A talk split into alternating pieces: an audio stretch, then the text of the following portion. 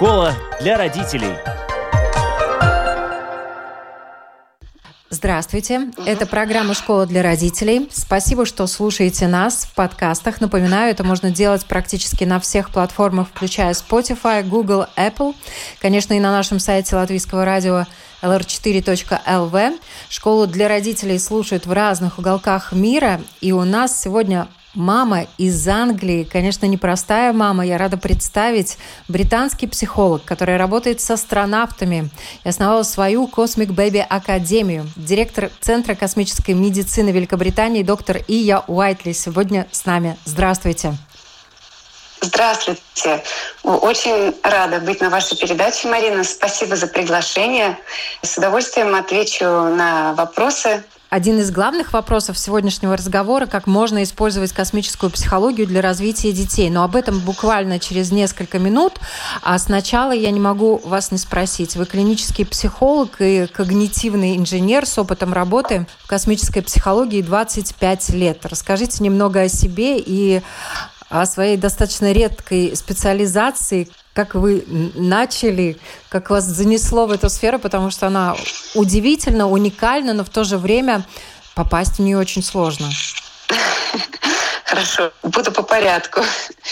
Клиническая психология, меня привел туда мой супервайзер, мой учитель.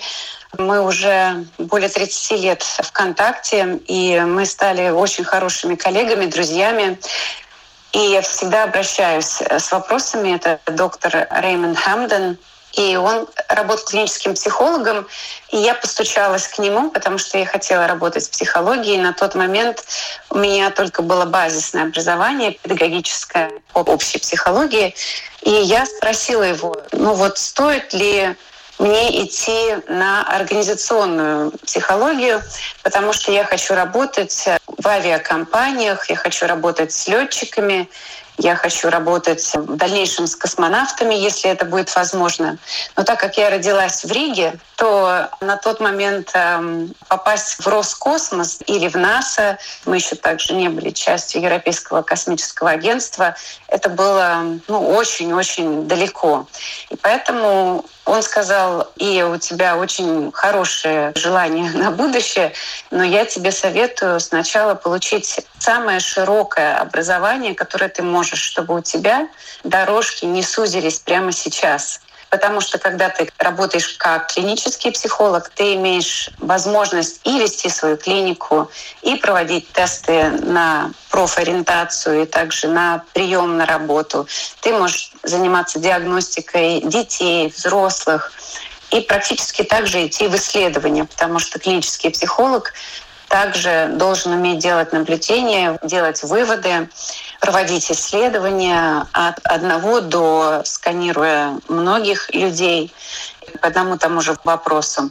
Да так я пришла в клиническую психологию, я практиковала в клинике также. А потом я очень захотела все же продлить свой путь в когнитивную инженерию. И что это значит?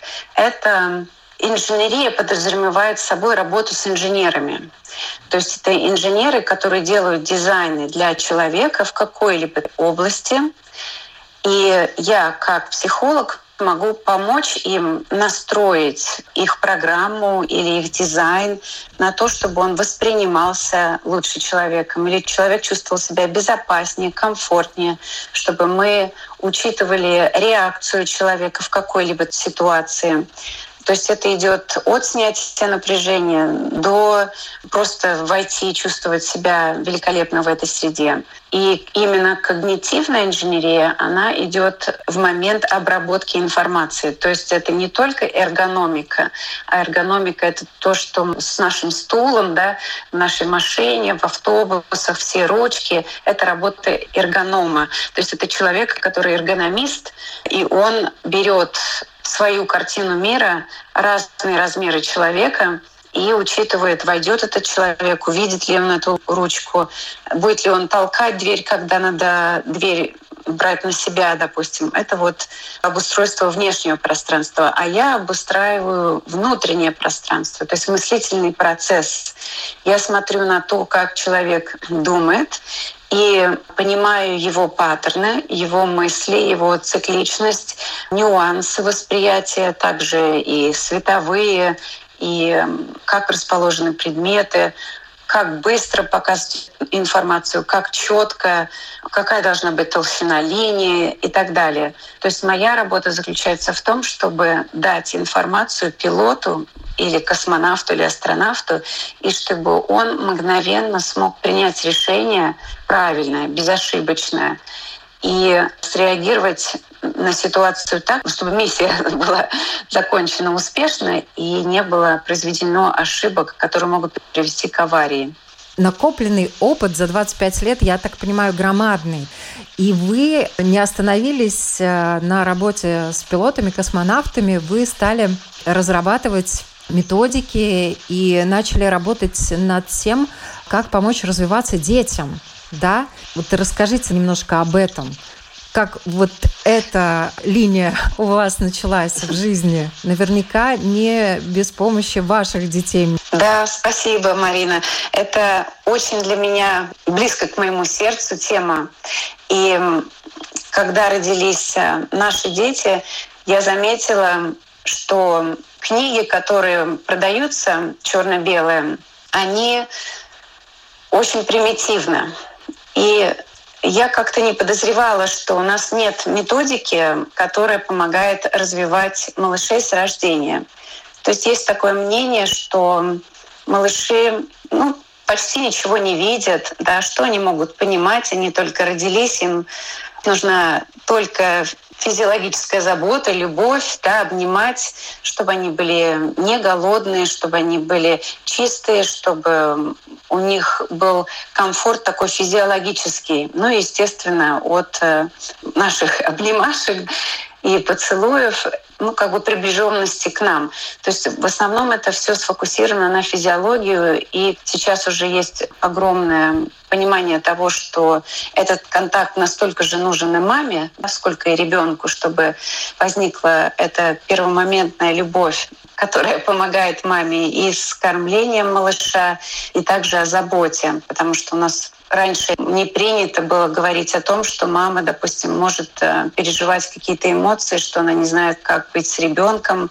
Это должно быть естественно. Оказывается, это совсем не так. И вот, допустим, в Великобритании во время пандемии оказалось, что пятьдесят процентов, там сорок девять с копейками, мам оказались в депрессии. То есть это значит, что мамы не смогли получить поддержку от нашего общества, чтобы малыша поддержать вместе с мамой как одну команду. Мамы остались одни, без социальных связей, даже некому было обратиться. И вся поддержка, которая была лично на дому, вот как мне повезло, приходили нам каждый день в первые десять дней, помогали во всем. Если были какие-то вопросы, то эти мамы оказались совсем без поддержки. И здесь идет также такой когнитивный момент, психологический момент. То есть если мама знает, как заботиться о малыше, и понимает, насколько он умный в плане того, что он понимает много, он понимает реакцию мамы, он видит очень многое. То есть когда мы, как родители, понимаем, что ребенок многогранен, мы также начинаем с ним общаться по-другому. Естественно, как реакция этого взаимодействия происходит лучшее развитие. И я прошла э, с первым малышом сложности, которых мне помогли в клинике. Также они приходили домой, и хоть я взрослая мама, но детей у меня не было. И ты готовишься к родам, а к рождению малыша ты не думаешь, что надо готовиться, что он родится, и все будет инстинктивно и понятно, что делать. А оказывается, не у всех это включается. Ну и я как ученый со своей стороны стала исследовать. Если мы что-то знаем о новорожденных, наверняка есть статьи. И я стала читать, поняла, что мы знаем очень мало. И то, что мы знаем, это то, что малыш может воспринимать черно-белые картинки в связи с тем, что у него не развито цветное зрение, то есть у него еще не выросли физиологически такие маленькие колбочки, которые отвечают за восприятие цвета, и они видят контрастно. Но они видят прекрасно, контрастно и прекрасно.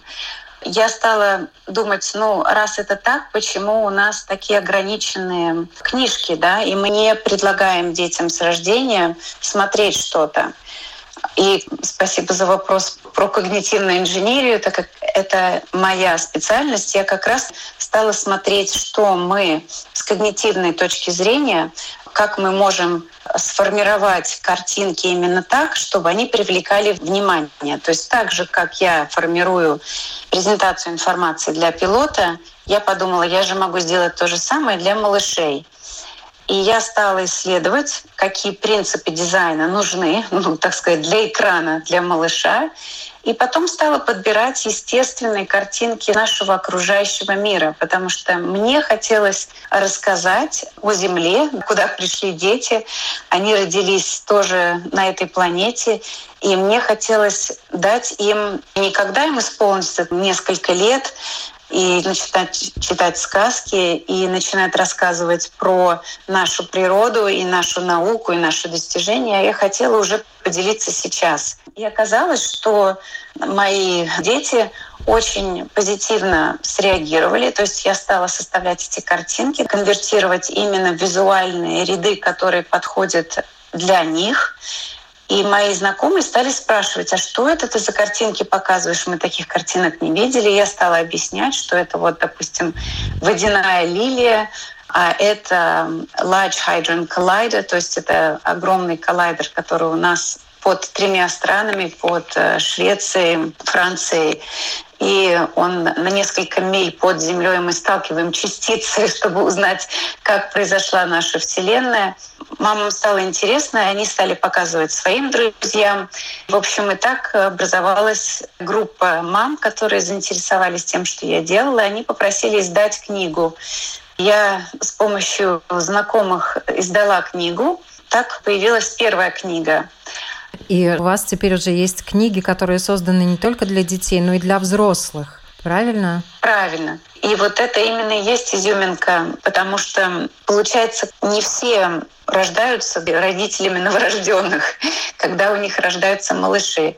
И особенно это часто происходит с папами. Если мама прошла через девять месяцев беременности, и она каждосекундно в этом моменте, сейчас папы очень многие включаются в то, что происходит с мамой при беременности и при рождении, и включаются в помощь. Но, тем не менее, тоже не всегда понятно, что малыш может воспринимать, как с ним взаимодействовать, кроме того, как обнять, поцеловать, погладить. Ну, вот такие физиологические элементы, которые тоже очень важны. Когда я даю, допустим, эту книгу папе, папы все загораются, улыбаются и очень хотят взаимодействовать. И мало того, что в этой книге картинки, которые не только интересны малышу, потому что все новое для них, но там есть и интересные факты об этой картинке, об этом изображении. И этими фактами папы очень любят делиться, потому что папы любят факты. Они также могут потом похвастаться в социальной среде, что они уже изучают подводный мир своим новорожденным и обсуждают, можно так сказать, факты из разных областей того, чего их интересует. И как бы у меня задача сделать книги для разных профессий, которые можно обыграть вот в этих изображениях, чтобы родители, ну и также и бабушки, и дедушки могли купить книгу именно ту или пойти на курс и пользоваться именно теми изображениями по тематике, которые интересуют их, и они хотят поделиться с малышом. У вас можно увидеть в профиле вашей академии в Инстаграме, как малышка очень внимательно рассматривает эту черно-белую картинку. А вот какую информацию в этот момент она получает через эту картинку, просто ее разглядывая? Любое взаимодействие у малыша дает возможность развитию нейронных связей. То есть это такие пути ну вот как дорога, да, как магистраль, которая прокладывается от одной части мозга в другой. И при любом взаимодействии строится новая дорожка. И чем чаще на ней ездят, она становится такой магистралью, как там между крупнейшими городами. И тогда по этой магистрали уже она откладывается в долговременную память, и эта информация остается как структура мозга. А так как мы знаем, что у малыша в течение первого года и даже до рождения развивается очень быстро мозг, и вот эти дороги, магистрали развиваются как огонь, который забирает леса в сухую погоду, вот так же быстро развиваются нейронные связи. И после года такая спешка, она очень быстро прекращается. И потом тогда в течение нашей жизни построить новые магистрали занимает дольше времени, и также усилий. Либо эти магистрали уже не могут строиться, и тогда идет компенсация за счет других дорог, других магистралей. И поэтому, когда мы вырастаем, мы настолько многогранны и решаем одну и ту же проблему по-разному. Предлагая именно эти картинки, малыш формирует понимание, как организовано пространство, потому что эти картинки основаны на природе, а в природе есть определенные законы. Там есть закон пропорции, закон ритма, законы расстояний, законы количества и в том числе и качества. Если мы смотрим на природу, то мы, естественно, наслаждаемся и расслабляемся. Вот есть такие исследования, что когда человек проводит два часа минимум на природе в течение недели, то у него намного улучшается самочувствие. И это, конечно, идет и через звук, и то, что мы свежим воздухом, возможно, дышим, но и также через наши зрительные восприятия. То есть у нас глаза также несут информационный фон, который откладывается нам. И наша природа нас гармонизирует. И один из элементов гармонизации — это то, что у природы есть такие ненапряженные изображения, структуры, которые расслабляют нас, и они комфортны для нас. И как бы та же идея заложена и в этих изображениях. Школа для родителей. Я напоминаю, что вы слышите программу «Школа для родителей». Сегодня у нас уникальный гость, британский психолог, который уже двадцать пять лет работает с астронавтами со всего мира, которая основала Cosmic Baby Academy и разработала уникальную методику для развития детей, о которой мы сейчас говорим. Доктор Ия Уайтли сегодня с нами. Я думаю, что многие наши слушатели сейчас задаются вопросом: «Ай-яй-яй, а мы же не успели». И э, эта методика, вот она может э, в развитии помочь только новорожденным деткам, или ее можно применять также с детьми постарше? Пока я не намеревалась работать с более старшими детьми, просто в силу того, что я одна, и пока я вижу, что самый сильный эффект идет с рождения. Это не значит, что в дальнейшем я не буду развивать эту тему на другие возраста, но пока я фокусируюсь именно с рождения. Поэтому дальше просто наблюдать пока за развитием. У меня есть также раскраска, и она тоже интересует детей другого возраста. Вот, допустим, двоюродные сестры моих детей, мои братья, они тоже заинтересованы в раскрасках. Но насчет эффекта — это уже совсем другая стадия развития. Я тоже думаю, это позитивно влияет, но эффект уже надо рассматривать с другой точки зрения. То есть я именно говорю о таком импринтинге. Есть исследования, когда кошку к ней представляют, допустим, маму гуся. Котенок рождается, и мама гусь, или наоборот. И тогда этот котенок следует за гусем, как будто это его мама. Это не значит, что у ребенка происходит то же самое, но есть такой элемент, что какая-то информация закладывается в нас, и мы остаемся друзьями с этой информацией, так как гусь с котенком, то и этот ребенок с этой информацией остается в дружелюбных отношениях. И это так же, как язык мамы, акцент мамы также откладывается в этот период и даже до рождения. Также и эти картинки, и эти структуры закладываются у малыша вот в этот э, такой очень короткий, уникальный период. И на данный момент мой фокус даже еще меньше, чем два года. То есть я стараюсь работать с детьми, которые до трех месяцев, то есть они родились. И пока программа продолжается вот от нуля, максимум до шести месяцев. То, что касается физиологии, массажа, плавания, в этом отношении много наработок уже есть именно в до трехмесячный период. Это как раз такой очень хороший, благодарный возраст, когда ребенок, как некоторые специалисты говорят, он еще дозревает. Еще вот эти три месяца у него идет такая активная адаптация к жизни вне утробы мамы.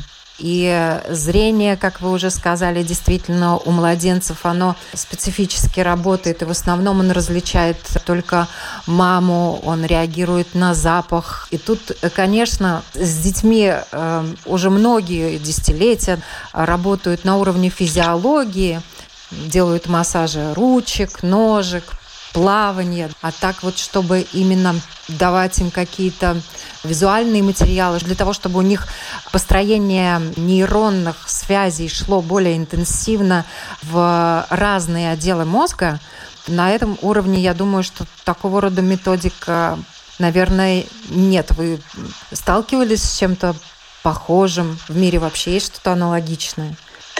Я лично не сталкивалась. Я знаю, что есть, допустим, методики, где детей обучают с раннего возраста буквам, считать. Есть такие карточки, которые я встречала. И мамы хвалят эти методы. Там показывают портреты разных знаменитых людей, говорят, как они называются, какие имена, показывают слова целые.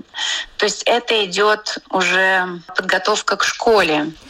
А я смотрела на то, чтобы происходило общее развитие комплексного восприятия пространства, то есть понимание, что такое гармония. Вот наше лицо, мамы, папы, все, кто встречается с малышом, они очень внимательно всегда разглядывают. И вот этот детский взгляд, который тебя анализирует досконально и сканирует во всех гранях, потом постепенно социально, да, он запрещен, то есть нельзя рассматривать в упор кого-то так долго. Хотя это очень, очень важно для поддержания определенных связей в нашей голове. Но фокус моей методики, он немножко другой, чем с теми методиками, которыми вот я сейчас объяснила, про чтение, математику, общество знания. То есть пока я не сталкивалась, ну, кроме как вот черно-белых книг, которые уже традиционально существуют много лет. Cosmic Baby Academy. Как много малышей через нее прошли? Cosmic Baby Academy я открываю на русском языке. И хотела сделать это впервые в России. Ну, в силу того, что я русская. И мне хотелось, чтобы этой методикой воспользовалось русскоязычное население нашей планеты в первую очередь.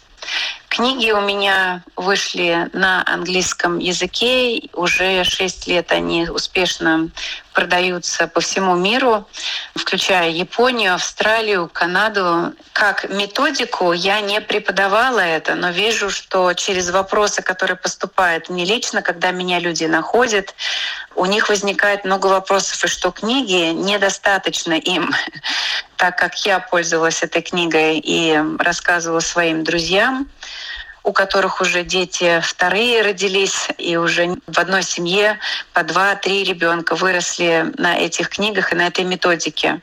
Я просто поняла, что нужно также людям объяснять, почему это важно и как этим пользоваться, что одной книги с пояснением недостаточно. люди хотят личной поддержки, хотят личного внимания, хотят лично вопросы на ответы. Потом возникают индивидуальные какие-то нюансы. У кого-то ребенок фокусируется сразу и очень долго, они хотят знать, что делать дальше, и хотят нового материала, и поэтому так и открылась вот Cosmic Baby Academy.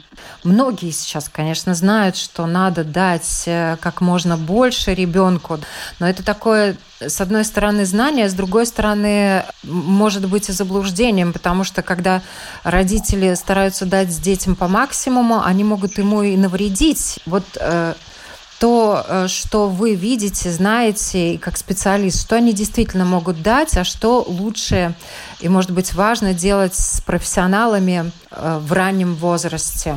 Конечно, каждая мама волнуется, делает ли она правильно. И это судьба такая родительская, все время проверять себя и искать самые подходящие для нас методики. Много людей советуют, что надо так, а не иначе.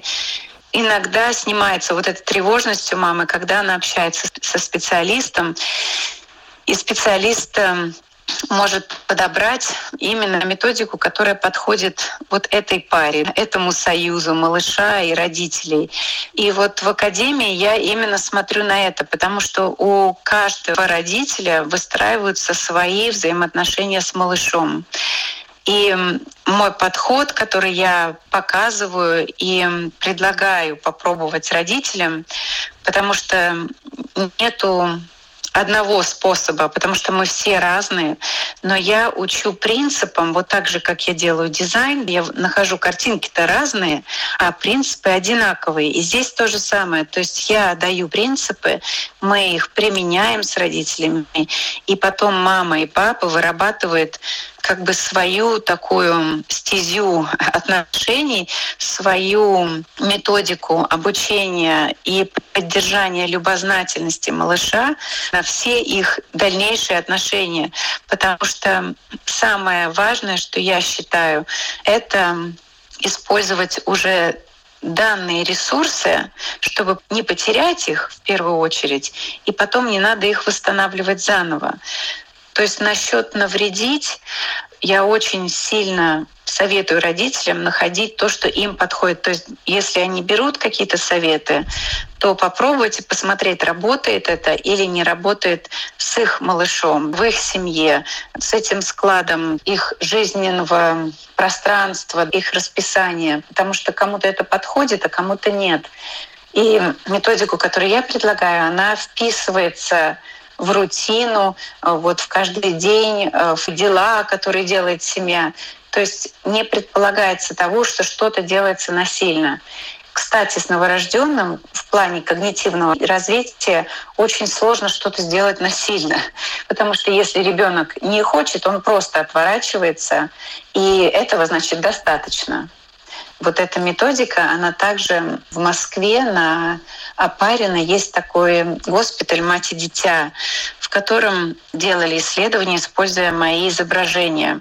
И он именно основан на том, что когда ребенок теряет интерес, то идет регистрация концентрации внимания. И если у малыша в какой-то период меняется индивидуальное время концентрации, значит, надо проверить, что-то пошло в отклонение. То есть это как методика наблюдения. И даже диагностики, да, получается, да? То есть да. Я думаю, что у вашей методики огромный потенциал, и как методики развития, и как уже только что вы сказали, как у диагностического метода развития ребенка. И я знаю, что вы еще помимо этого в своей профессиональной деятельности вы работали над методом передачи уникального опыта экспертов другим специалистам. Да, методика передачи знаний пришел как раз, когда я изучала, как пилоты воспринимают информацию.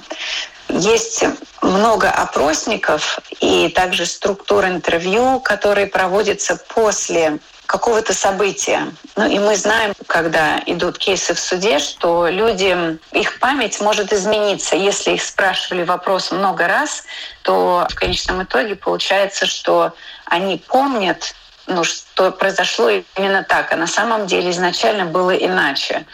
То есть есть такое свойство у нас, если мы рассказываем сказку много раз, то она становится правдой, да, для нас. То же самое вот в этих аппаратах детектора лжи. Методика, которую я стала наблюдать, мне хотелось узнать, что человек думает именно в то мгновение, когда он принимает решение. Не после полета, не после разбора полета. И я стала работать с двумя, это пара, муж и жена, они живут в Австралии, и они изучали метод, как принимают решения пожарники. В силу того, что в Австралии лесные пожары очень агрессивные и очень часто перекидываются на жилые дома, тренируют очень часто многих пожарников. И также есть тренировка тех, кто волонтеры. И они заметили, что есть такая способность у некоторых пожарников, которые более эффективно принимают решения и вовремя выводят людей, допустим, из дома, как раз когда этот дом уже структурно может упасть. Когда стали они обучать других людей, то заметили, что то, что говорят вот эти эксперты, это не то, что они делают во время пожара. И они стали одевать камеру. Ну, это просто уже технология пришла к тому, что можно было одевать маленькие камеры на каски и защищать их от перепадов температуры. И стали снимать, что делает пожарник, а потом с определенной методикой спрашивать, что происходит, уже смотря на видео. Тем самым мы погружаем человека в эту ситуацию, в которой они были. И потом методов особых вопросов, которые попадают в подсознание и вытаскивают так называемую превербальную память. То есть это перед тем, как человек смог сформулировать словесное понимание того, что они делают. То есть как только возникает словесное восприятие, то память уже переходит в другую часть нашего мозга и пользуется этой памятью уже совсем по-другому. На этом и основана интуиция профессионала, который действует интуитивно, объяснить почему еще не может. И вот я переложила это на профессии пилотов, космонавтов и хирургов, и также анестезиологов. И успешно тогда через эту методику можно выудить именно, что человек делает и думает, и потом, смотря эту видеозапись, наложить аудио этого превербального опыта, который я через специальную методику вербализую вместе с экспертом, и новый эксперт может просмотреть уже видео, как будто они в чьей-то голове другого эксперта. И тем самым они мгновенно получают новый опыт, как будто они сами проводили эту операцию. Это очень великолепно смотреть, наблюдать, как раскрываются эксперты. У меня был такой случай в Шотландии, где мы применяли эту методику с хирургами и также анестезиологами. И там был один анестезиолог, он сейчас уже ушел на пенсию. И на тот момент он считался лучшим анестезиологом в этом госпитале с успешностью обезболивания. Эпидюрал — как раз-таки то, что делают беременным женщинам при родах. И ниже пояса снимают ощущения. И у него ну, прям нереальные проценты успешности по сравнению с другими анестезиологами. И его просили обучать. А он никак не мог обучить, и все думали, что он просто хочет иметь, ну, как бы этот статус, да, один. А когда пришла я, он заявил, что он хочет пройти эту методику, посмотреть, как выявить его экспертность. И мы сделали этот сеанс вместе с ним. И когда он никогда ничего никому не рассказывал, просто у него пошел поток. То есть у него просто не было как бы кнопочки, да, ну, на да. которую можно было нажать раньше, и он мог об этом рассказать. И когда у него появился визуальный ряд о том, что он делает, он это смог объяснить, потому что там есть еще такой нюанс, что эксперт и мы вообще думаем намного быстрее, чем мы можем что-то сказать. И даже когда, если кто-то с ним рядом стоит, он не может Просто физиологически и когнитивно он не может выразить в словах то, что он делает, объяснить, потому что нет времени это выложить все. А также ну, как бы наш мозг перегружен тем, что мы делаем, то есть фокусом внимания на то, чтобы сделать это правильно, максимально безопасно для этого клиента. А на макете это совсем уже другое. Там анестезиологи учатся на людях, на макетах не так. В завершении, может быть, какой-то совет всем мамам и папам, которые ждут рождения малыша? Конечно, поздравляю с таким чудом, потому что когда возникает ребенок в семье, меняется все, и сначала, если это первый ребенок, это может быть очень необычно, и происходит перегрузка и физиологическая, и психологическая, и эмоциональная, и важно слушать себя. То есть есть много советов, но вся правда лежит у нас внутри. И когда мы успокаиваемся и можем посидеть, и всегда просить о помощи, потому что мы часто не подозреваем, особенно когда мы в таком стрессе, и когда мы не досыпаем, что можно попросить о помощи, и кто-то с удовольствием вам принесет ужин. Там, и если у вас несколько пар друзей, то они даже с удовольствием будут чередовать и, допустим, принесут вам домой через день, и это не будет напрягать приготовить на еще одну пару людей в силу того, что малышу еда не нужна, ту, которую едите вы. И всегда помогут. То есть люди всегда идут на помощь. И мы всегда, ну, как бы немножко чувствуем, что мы не можем напрячь других людей, что это напрягает. Это на самом деле получается так, что люди не хотят волновать нас, потому что у нас новорожденный дома, и поэтому мы не звоним. И происходит такое как бы недопонимание. С одной стороны, хотят помочь, но не знают как. И поэтому вот стоит сделать список своих желаний и отослать их своим друзьям, и они будут только рады пойти по этому списку и предложить что-то, что для них очень приятно сделать и иметь с вами контакт, ну вот как с родителями, у которых родился малыш. Это вот мой опыт, и мне нравится такая традиция, я ее заметила здесь, в Великобритании. Можно предложить такой список желаний, и что-то исполнится из этого списка прямо мгновенно. Помощь просто на телефонном звонке.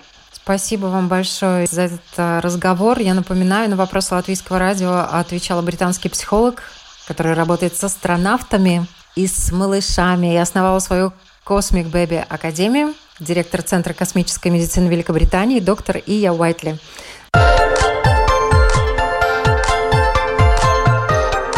Школа для родителей.